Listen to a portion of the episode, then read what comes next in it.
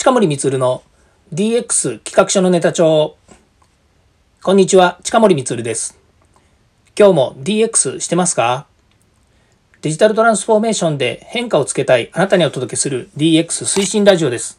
毎日配信していますので、よかったらフォローをお願いします。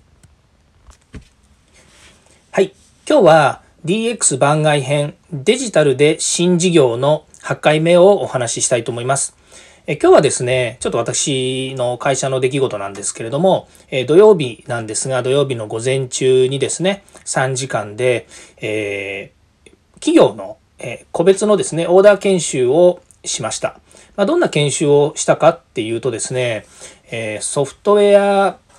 エンジニアリングプロセスグループ SEPG というふうに一般的に言われてるんですけれども、こういったですね、システムを開発する、またはですね、システム開発担当者が企業の中で、そのプロセスですね、エンジニア、ソフトウェアエンジニアリングプロセスと言ってるからにはですね、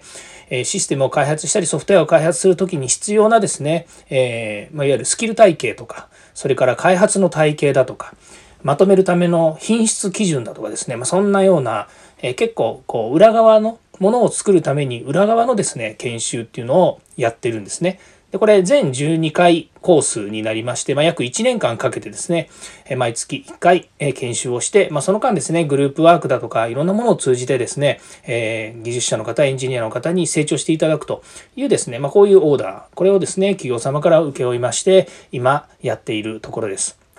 講師の先生はですね、もう、えー、現場の経験、それから大手の開発会社での経験がある、えー、そういったまスキルなり経験なりが十分備わった先生にですね、立っていただいているので、安心して講師はお任せできるわけなんですが、あとはですね、それぞれの会社の参加している皆さんですね、その人たちが今後ですね、成長していく姿、こういったものがですね、見れるといいなというふうに思っています。まあ、その中でですね、え今日デジタルで新事業という話なので、改めてですね、こういう、えー、そう、DX っていうところで言うとですね、まあ、ちょっとマネジメント側の方の話をよくするんですけれども、今日はそういったえ開発の現場ですね、まあ、そういったところでですね、よくある問題というのをですね、お話ししたいなというふうに思うんですね。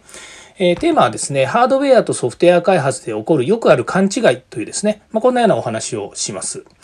えー、まあ、どんな勘違いが生まれているのかということなんですけれども、ま一つはですね、えっ、と、もうこれ、システム作ったりソフト作ったりですね、まあ、開発する時っていうのは必ずあの発生しますけれども発注主っていうのがいるわけですよね。で発注主というのがいてその受注側があるわけですよね。まあ、作り手ですねこれを欲しいよっていう人とそれからそれを開発する会社なり、えエンジニアっていう、まあ、そういう立ち位置になるんですけども発注主がですね正しいとは限らないんですよね。まあ、結論から言うとこれを作ってほしいっていう要求仕様っていうのがあるんですよね。要求するもの。こういうものが欲しいというものですね。それがですね、しっかりと明確にエンジニアなり開発会社に伝わっていて、で、えー、まあ、そうですね。こういうものを作ってほしい。例えばな、何作ってほしいって説明したらいいのかわかんないです。あんま複雑なものをね、言っちゃうとあれですけれども、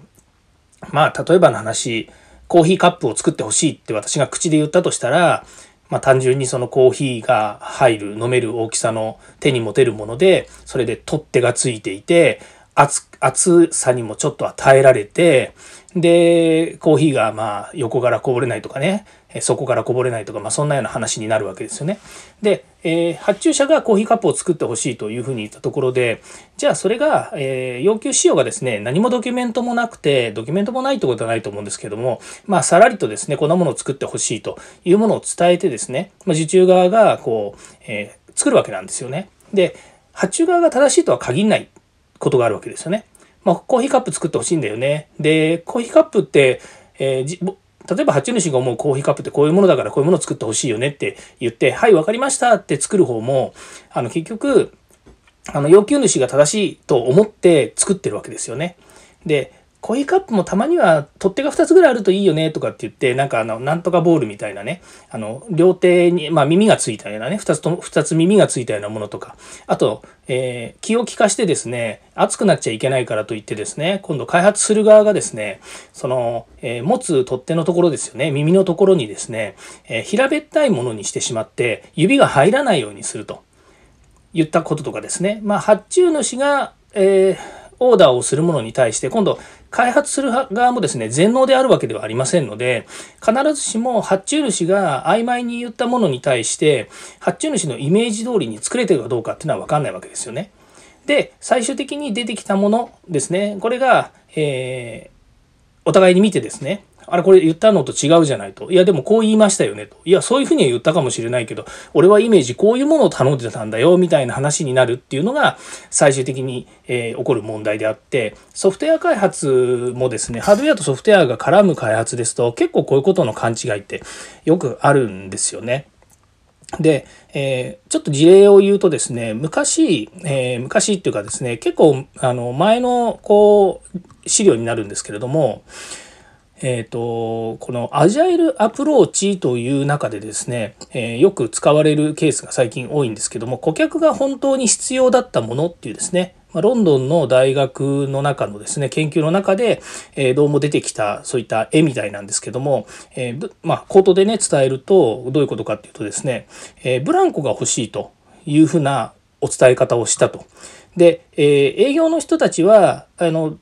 ブランコを作ります。分かりましたって受けてくると、営業はこういうものをお客さんが望んでいるので作ってほしいと。で、プロジェクトレイヤーは、あこういう理解だからこういうものを作りますねって言って作りましたと。で、アナリストの設計としては、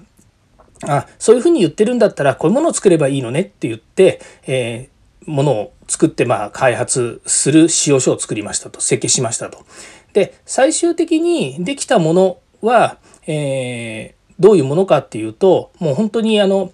顧客が全く望んでないようなものができてしまうっていうそういう絵なんですね。まあ、絵が何枚かあってっていうことがあるんですけども。で、最終的に顧客はブランコが欲しいって言って望んだものっていうのは、タイヤ、木にですね、タイヤがあって、それに紐が1本ついていてですね。で、そんな程度のもので良かったという話なんですね。もちろんこの今絵は極端な話なわけなんですけれども、えー、発注する側の金額ですとか納期ですとかまあそれから、えー、どういうものが欲しいのかっていう具体的なイメージですとか利用イメージですよね今度とかですねまあいろんなものがこう、えーあって最終的にものができてくる。まあ、昨今ですと、やっぱりそういうですね、発注主と受注側のですね、えー、問題が起こらないように結構きっちりきっちりとですね、えっ、と、あの、要求使用書とかですね、発注使用書っていうのを決めて作業するケースっていうのが多くなってまいりました。それが先ほど言ったようにですね、えー、いろんな、えー、開発体系とかですね、えっ、ー、と、お客様と受注側とのですね、発注する、それから物を作っていく上で必要なプロセスを管理すると。から、例えばできたものをですね、品質管理するとか、あとは予算通りにできるかっていうですね、お金をマネージする、管理するとかですね、まあ、いろんなこう仕組みっていうものがだんだんこう、だんだんというか出来上がってきてですね、まあ、それをやはりエンジニアなり会社がちゃんと押さえておくことによってですね、お客様が望んでいるものと自分たちがしっかり開発をして収めた時の、え、その中身っていうものがですね、しっかりと把握されている状態、問題がない状態にするっていうのが、まあ、こういう研修とかですね、プロセスの体系になってくるわけですね。で、え、まあ、最初に言いましたけれども、やっぱりあのお客さんが欲しいものに対してできたものがこう食い違ってるっていうことこの勘違いっていうものはよくあるっていうことなんですけれどもこれが笑い話で済むケースだったらいいんですけどね、まあ、よくありがちなのはやっぱり訴訟になってってしまうわけですよね。つまり、え発注主は作ってくれって言って、お金もじゃあ例えば何十億円って用意しますっていうふうにも発注してるんだけれども、結局途中で仕様変更があったりとか、お客さんが言ってるイメージが違ったりとか、から開発してる段階でですね、どんどんどんどんなんかこうずれてきちゃって、最終的に納品する時には、あなたたちが言ったからこう作ったじゃないですかと。いや、でもそれって全然使えないですよねとか、使い勝手が悪いですよねと、あと見た目が悪いですよねとかって言って、それは要求最初の時には言ってなかったですよねと。でも普通、そういうものが収められるじゃないですかみたいな話に、まあこうね、水かけろみたいな話になっちゃって、訴訟になっちゃって、結局どっちかが勝った負けたみたいなとこになるんですよね。これは笑い話で済めばいいんですけれども、結構金額が大きくなってしまうケースが多いのでですね、まあそうならないように、最初から新事業を始めるときにはですね、きっちりと、えー、ネゴしてですね、合意をして始めるということが大切になってまいります。はい、ちょっとですね、横に逸れちゃったかもしれないんですけども、今日はこの辺で終わりたいと思います。また次回もですね、DX に役立つ話題やネタを提供していきます。よかったらいいねやフォロー、コメントお願いいたします。そして過去回もぜひ聞いてください。近森光でした。ではまた。